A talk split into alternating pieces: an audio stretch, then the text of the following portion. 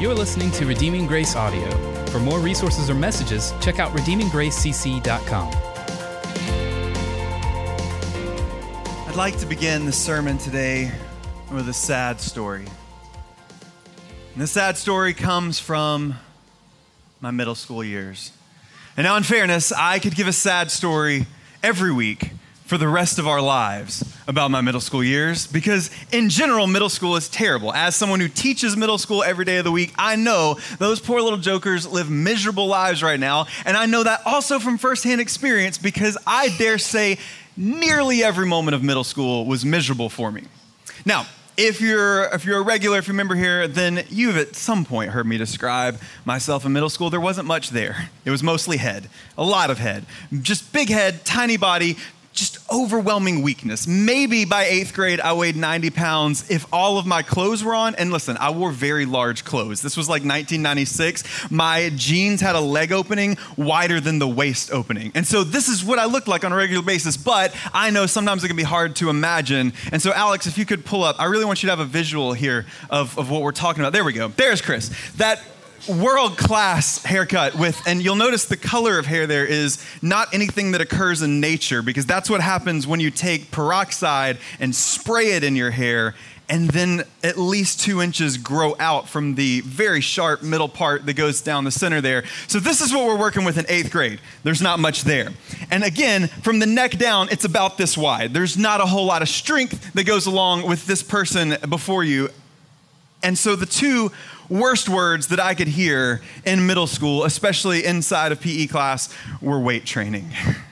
And so we went through the unit, and I knew it was coming because everyone else was super hyped about weight training, but I was not. Now, leg days were fine because I kind of bounce when I walk, and so I've always had kind of strong legs, but we only did weight leg day for like what felt like five minutes, and everything else was upper body, of which I had none. It was like negative somehow. And so we would sit down at the lap bar. I would pull down 45 pounds. 45 pounds would pick me up off the bench, right? Speaking of bench, that's where things got really messy because I could not bench the bar, which was super sad and depressing. And so I'm just laying there with a 45 pound weight. That's all. Just a toddler, basically, sitting on my chest, and I didn't have the strength to push it up, which was bad enough. Until one day we come out of weight training, and this significant group of girls walk up towards me. And this was alarming because no groups of girls usually walked up towards me. Now, I know you may be thinking, Are you sure, Chris? Are you sure that ladies weren't chasing you down all the time? And yes, believe it or not, it's true. But this group of girls walks up to me that were at least two to three tiers above me socially. And so I was already a touch off. And then what's happening here? Am I about to get beaten up by them? They sensed weakness. And so they walk up to me and one of them just steps forward. I assume this is the leader. And she steps out of the group and she says, Hey. I was like, Hello. And she said, I just wanted you to know that Beth was watching you in there and you should do better. And now I assume that means that Beth had some sort of feelings towards me that were immediately erased by my performance in the weight room.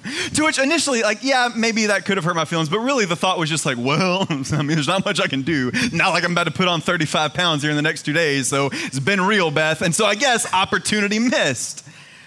But it's weird because that's kind of how we view things, right? You can take that down now, Alex. That's enough. We've all seen enough there. But so many things in this world are kind of skewed towards and built for the strong. And not just physically, but for people that are strong physically, people that are strong emotionally, people that are strong financially. There is a bias in our world that's kind of tilted towards the powerful. And so if you don't fit that mold in one way, shape, form, or fashion, it can be really easy to feel overlooked it can be really easy to feel overwhelmed, to feel like all the Beths of the world are watching you and, and casting judgment and looking past you because of it. And this can happen inside of the religious world as well. And even though it is dynamically in contrast to the gospel of Jesus Christ, it can happen inside the church. If we're not careful, we can tilt and bias the structure of the church towards those who are powerful, to those who seem to have the most gifts, to see those who have the most visible impact on what's going on, to those who are financially or spiritually strong, and we can start to tip the scale over. And when that happens, people who don't feel like they fit that mold begin to feel like they don't belong. And this was happening to the church in Philadelphia in the book of Revelation in chapter 3. Philadelphia was a church that was not just persecuted, because all the churches in this time were enduring some level of persecution. But this was a church that, because they were small, because they seemed so powerful from the outside looking in, that they were unwelcomed. Not only in the social structures of the world, but even inside of the religious structure. But then in comes Jesus. And Jesus sees and recognizes their works and he opens a door for them into ministry and into life that no one else would be strong enough to shut. And so today we're going to look at the letter to the church at Philadelphia. And this one is just so comforting and encouraging because it reminds us that no matter how the world may see us, no matter how we may stand out to the rest of society or even inside the rest of the church, that Christ loves us with an undying love. And for those that belong to Jesus, one day He's going to step in with His power and His authority and elevate the humble and humble the proud. And so let's look at this passage here today in Revelation chapter 3, starting in verse 7. And this is the Word of God. It says, Unto the angel of the church in Philadelphia, write the words of the Holy One, the true one, who has the key of David, who opens and no one will shut, who shuts and no one will open. I know your works. Behold, I have set before you an open door which no one is able to shut. I know that you have but little power, and yet you have kept my word and have not denied my name. Behold, I will make those of the synagogue of Satan who say they are Jews and are not, but lie. Behold, I will make them come and bow down before your feet, and they will learn that I have loved you. Because you have kept my word about patient endurance. I will keep you from the hour of trial that's coming to the whole world and to try those who dwell on the earth. I am coming soon. Hold fast to what you have so that no one may seize your crown. The one who conquers, I will make him a pillar in the temple of my God, and never shall he go out of it. And I will write on him the name of my God and the name of the city of my God, the new Jerusalem, which comes down from my God out of heaven, and my own new name.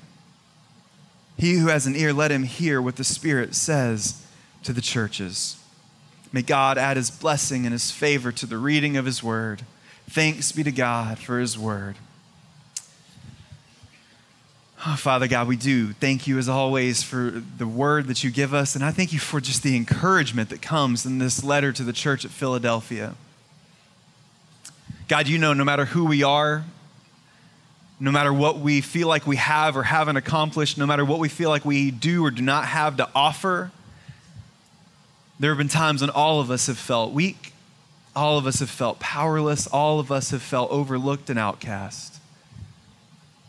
But God, we are so thankful that you do not overlook your children. And so, God, help us to find comfort in who you are. Help us to find our strength in yours. And God, I pray that this is just a morning where, where the saints of God, where the believers of Jesus are just encouraged and strengthened to continue what you've called us to do, to hold fast to the gospel, to love our neighbors as ourselves, and to take the gospel into the world. And we ask all these things in the precious name of Jesus, our comfort and our strength. Amen. So, no matter who you are, chances are at some point in your life, you felt weak or powerless.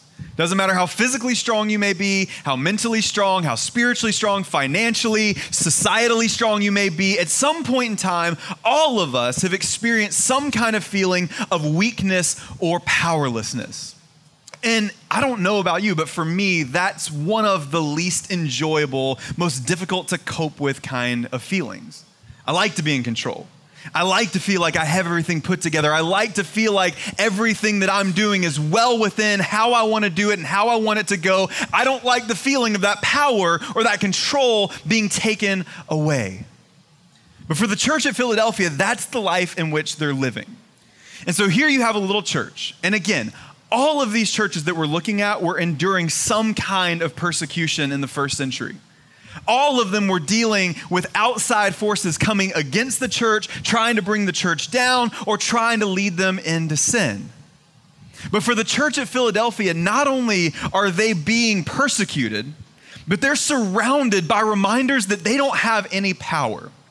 And so the city of Philadelphia, and again, not Philadelphia, Pennsylvania, but the old Philadelphia, that city, at one point in time, because of their adoration for the Roman Empire, changed the name of the city temporarily to Neo Caesarea to basically proclaim how amazing and awesome the emperor of Rome was. And so the people were reminded about this, this force around them, about how powerful the Roman Empire was, how powerful the emperor was, and how weak they were. But that's one thing. But then on the other side, they felt very religiously inferior too. Because there was a pretty significant synagogue there inside of the city of Philadelphia. And early on in the life of the Christian church, there were Christians who were able to meet inside of the synagogues and learn about Christ and worship God together. But in this particular city, the people looked at these group of Christians in Philadelphia and they said, No, no, no, you're not worthy to step into our building. You don't get to come into our synagogue. You don't get to worship God in this place. You've got to go somewhere else because you don't belong here. And so, this is a group of people that felt absolutely powerless and had constant reminders of the fact that they were that weak. And as we see here in this passage of scripture, Jesus knows their lack of power. And he comes to him and he says, I know that you're powerless. And guys, you need to do better. You need to try harder. You're not making a big enough impact. You're not doing what you're supposed to do. Come on, guys. Don't you know who I am? Don't you know who you should be? You need to be better. Of course not. That's not what Jesus says to this group of Christians. This is what Jesus says to these believers in Philadelphia. He says, I know your works. I know who you are. I know what you're doing. And he says, I've set before you an open door which no one is able to shut. I know that you have but little power, yet you have kept my word and have not denied my name. Jesus I know your weakness. At least I know that you feel weak. I know that you feel powerless. I know that you feel like you don't belong, but I'm opening a door for you into my kingdom, and no one can keep you out. No one can shut the door on you. Nobody's strong enough to take this away from you because I'm giving it to you. And even though you feel small and powerless, he says, I know your works.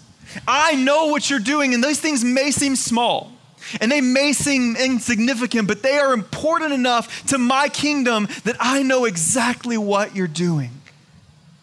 And so here we have these Christians that are outcasts from society and from the religious world, but because they held fast to the name of Jesus, he loves them and he's stepping in on their behalf. And again, these introductions in the letters are so important as Jesus reveals to these churches who he is. And the church at Philadelphia in verse 7, he says, The words of the Holy One, the true one who has the key of David, who opens and no one will shut, who shuts and no one will open. And over the next several weeks, we're going to start to see these incredible reminders about the power of Jesus. And he comes to this little church and he says, I know you feel powerless, but let me remind you who I am. I'm the Holy One.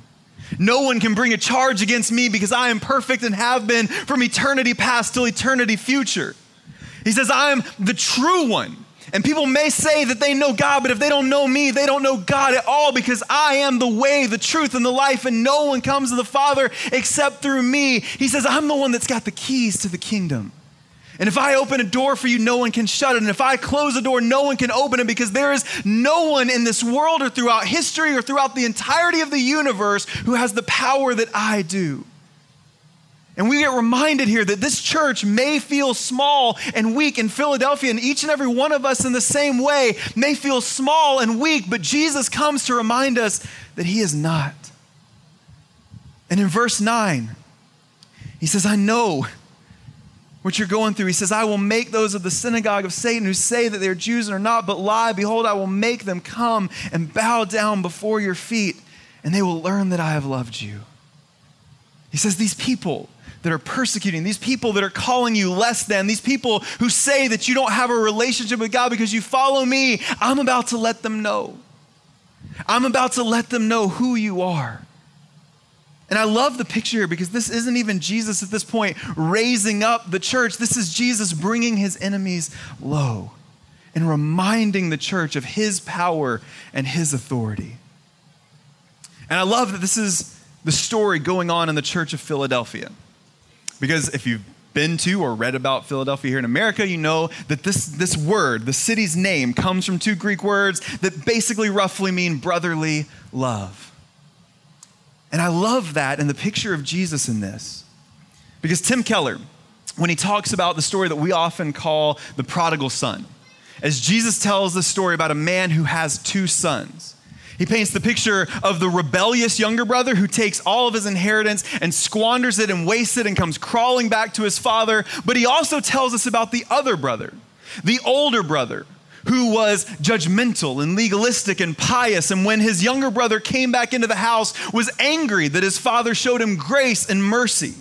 And keller points out that's not how older brothers are supposed to conduct themselves and so he says, in the place of that older brother, Jesus becomes our perfect and true older brother. Who, when we that are rebellious and sinful and broken, or judgmental and pious and arrogant, come to God, when we come to the Father and He welcomes us in and loves us, Jesus doesn't act angry about that. He's not bitter or petty about that, but He rejoices and calls us in. In fact, He opened the door for us to come home to the Father. And so Jesus is our true older brother with that brotherly love and affection for us. And just like any good older brother, Jesus comes in and he steps in against the bullies and enemies and oppressors of his people.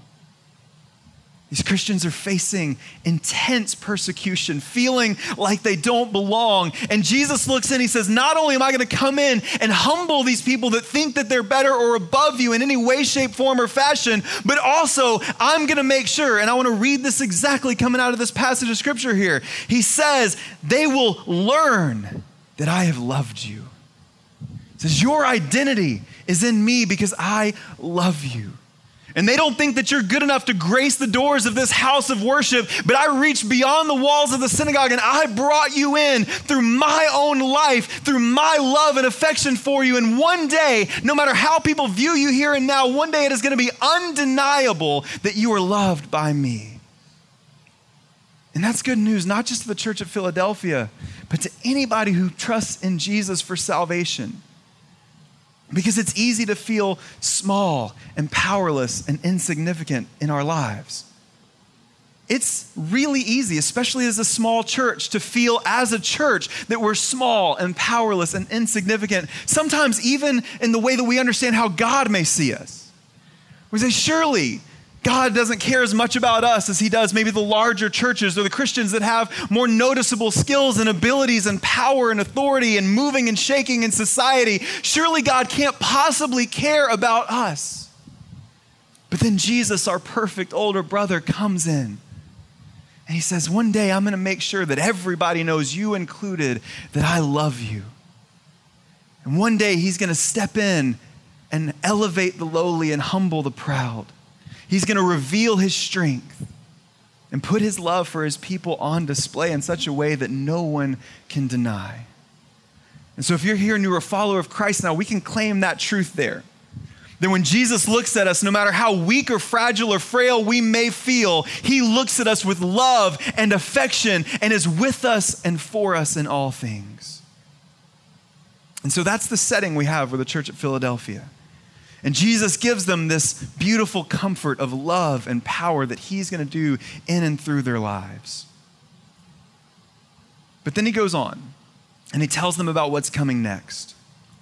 And I've told you before, each and every week, that the most important thing that we can do as we read the book of Revelation is spend time in the Old Testament because John is constantly making these allusions and these throwbacks and these references, sometimes directly, and sometimes we can just see the connections in these passages to the Old Testament. As then I'm reading through these letters, two of the letters in this book kind of throw my mind back to two different stories in the Old Testament. And those are the stories of Noah and Job. because there's a lot of similarities between Noah and Job. When we're introduced to both of these men, they're introduced as people who are exceedingly righteous. That Noah was the most righteous dude around, that he lived the way that God had called him to live. And then the very first thing we see in the book of Job, God puts him on display in front of the whole council of heaven, saying, Have you all seen my boy Job? He is righteous above all people. And so the introductions are very similar, but their stories are very different. Because Noah, because of his righteousness, is called out of difficulty. God sends the flood into the world, and because of Noah's righteousness, not only does God save him from that, but he saves his entire family as well. But for Job, that story goes much differently.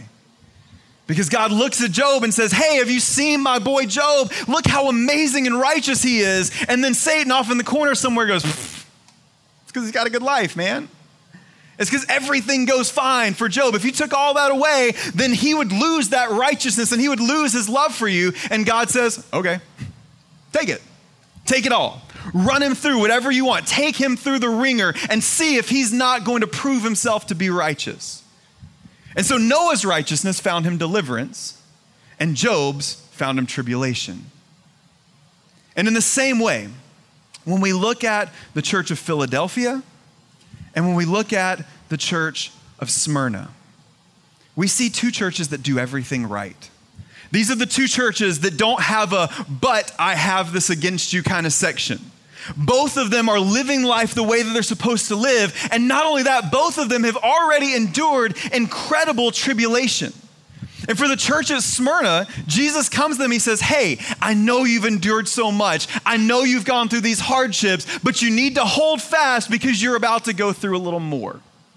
You're about to deal with more tribulation and trial. But to the church at Philadelphia, Jesus says this He says, Because you have kept my word about patient endurance, the same patient endurance that Smyrna lived out in their lives he says, I will keep you from the hour of trial that's coming on the whole world to try those who dwell on the earth. So, what's the difference?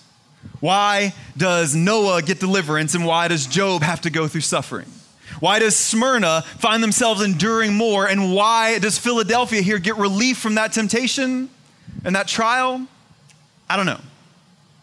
But it's clear that by the nature of God, sometimes He spares His people from trial, and sometimes He sends them through it. And for Philadelphia, their patient endurance receives a shelter from an upcoming season of trial that He says is coming into the whole world. Now, taking off our left behind goggles here, this isn't a promise of some sort of snatching away of the whole church and something else happening here, but this is a reminder of God's faithfulness. This is a promise for the church at Philadelphia that because of what they've endured, because of what they've gone through, when this next season of trial comes into the world around them, they're going to be spared from it, even while their sister church in Smyrna is going to be going through it. And this is a reminder of God's faithfulness and his attention to the needs of the church.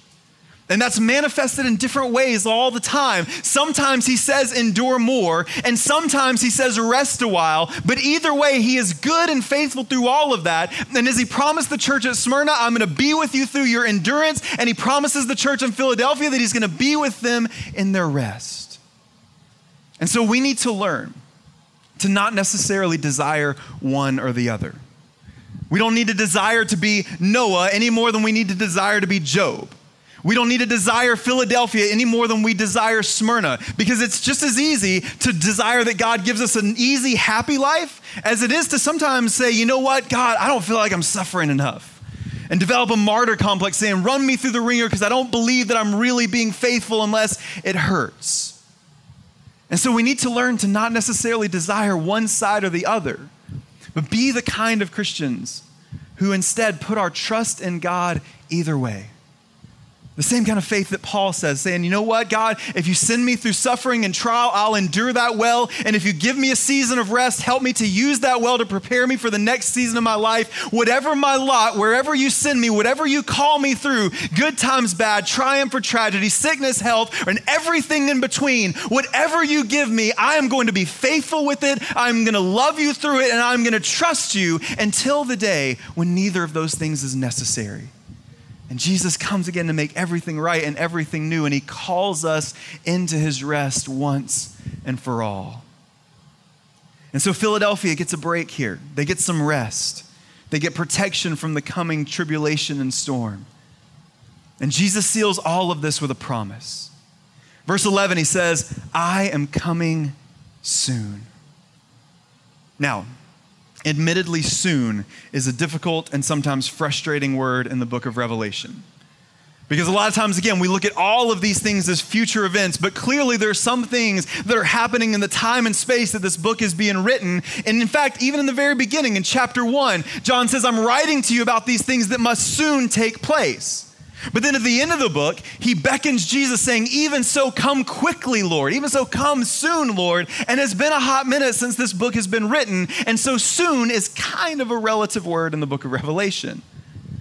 And so he could be saying, I'm coming soon to bring my judgment on the enemies of the church of Philadelphia. I'm coming soon to bring this rest to Philadelphia. Or he could be saying, in the grand eternal picture, I'm coming soon and I'm going to put all of these broken things back together once and for all and bring my judgment and my deliverance into the world. But either way, this is a message of hope. Because Jesus says at one point in time, you're going to be able to put down your endurance.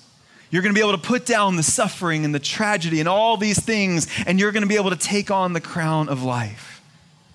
And Jesus says, I've given you everything you need. And so his commandment to this church is to hold fast to what you have so that no one may seize your crown.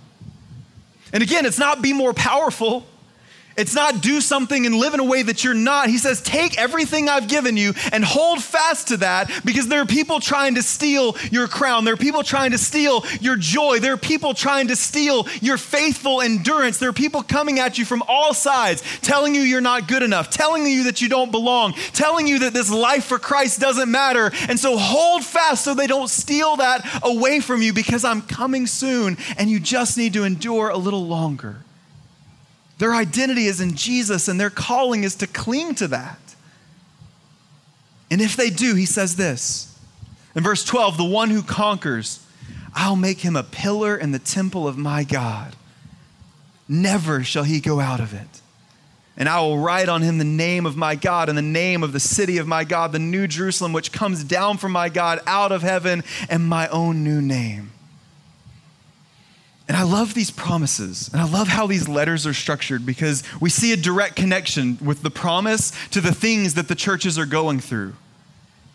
But I think this may be just the most clear, beautiful reconciliation of what Philadelphia is going through versus what they're going to receive. Because Jesus says, you know what? Yeah, there's some people around you right now that tell you that you're not good enough to come to God. There's some people around you right now saying you're not fit to walk in to a religious building or a religious institution. They're saying that you aren't good enough for the synagogue. And so Jesus looks at me and says, You know what? Maybe you're not good enough for the synagogue, but I am going to make you the foundation of my temple. He says, I'm going to open this door for you, and no one is going to be able to push you out. No one is going to be able to take you away.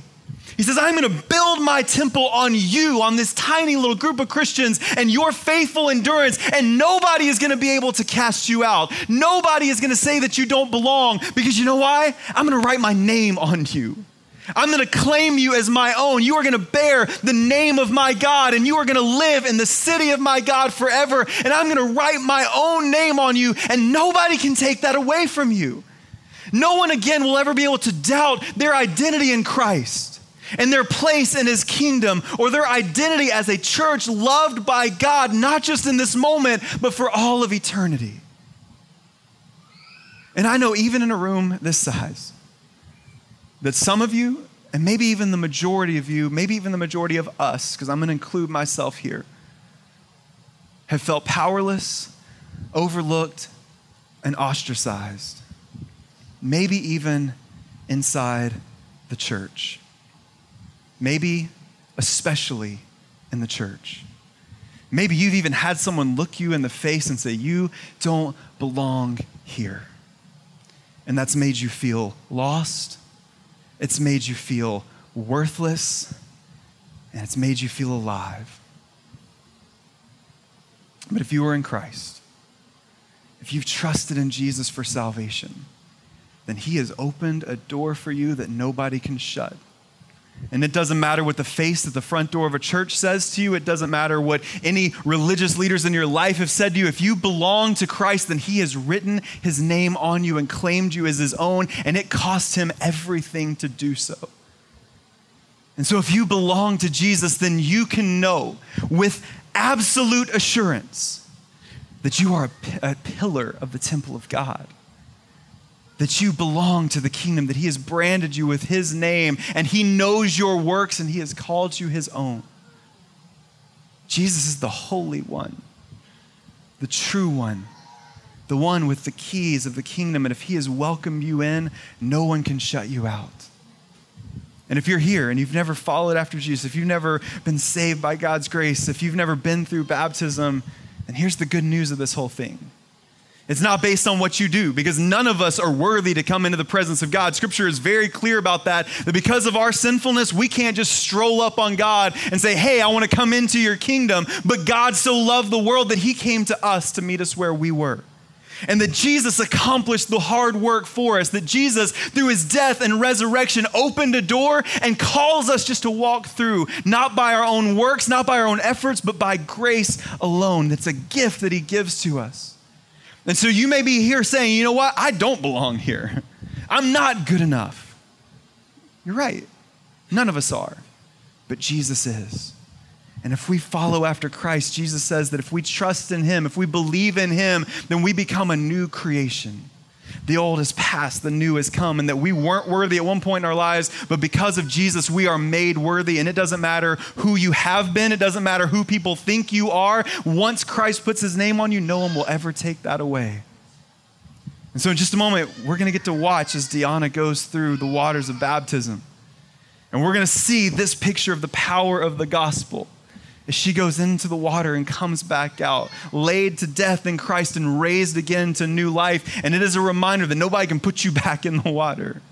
Nobody can take you back through that process. It is a starting point that sends us on a walk with Christ that sometimes is good and sometimes is difficult, that sometimes leads us to a life that feels comfortable and restful, and sometimes leads us to a life where we think, Did I really want to do this at all? Because I'm hurting so bad and I'm enduring so much. But through all of that, we have the promise that no matter what comes, we belong to Christ once and for all. No one can take that away, and one day Jesus will give it to us in full. And so if you're here and you've never trusted in Christ for salvation, if you've never been baptized, then what better day today to talk about what that means? And so come find me or one of our elders and talk to us about what it means to trust in Christ. If you're here and you are a follower of Jesus, then this same message to Philadelphia is true for each and every one of us. We need to hold tight and not let anybody snatch our crown. We need to hold tight and make sure that our identity always rests in Christ and in Christ alone. That we persevere with faithful endurance through all seasons because we know that Jesus is good enough and Jesus is strong enough. And even when people look us in the face and because of who we were or who we have been or things that we've done, try to tell us that we aren't good enough for Christ, we say, No, but Jesus is good enough for me. And He has called me His own and hold fast to that truth in each and every season of your life and be reminded that you have been made worthy through Christ, not simply for the kingdom, not simply for heaven, not simply for eternity, but for the works that He's called us to do here and now. And no matter how small you may feel individually, no matter how small we may feel as a church, no matter how small we feel as Christians in a big, big world, the things that we do for the kingdom of God, the works that we put forward in the world, going out, loving our neighbors as ourselves, spreading the gospel and making disciples and meeting people where they are with the good news of Jesus, no matter how insignificant we may feel about it, we know that Jesus knows our works And that He takes these small things, these small acts of faithfulness, and He magnifies them with His power and gives them eternal significance. And so let's hold fast and keep going with patient endurance because we belong to Jesus. Father God,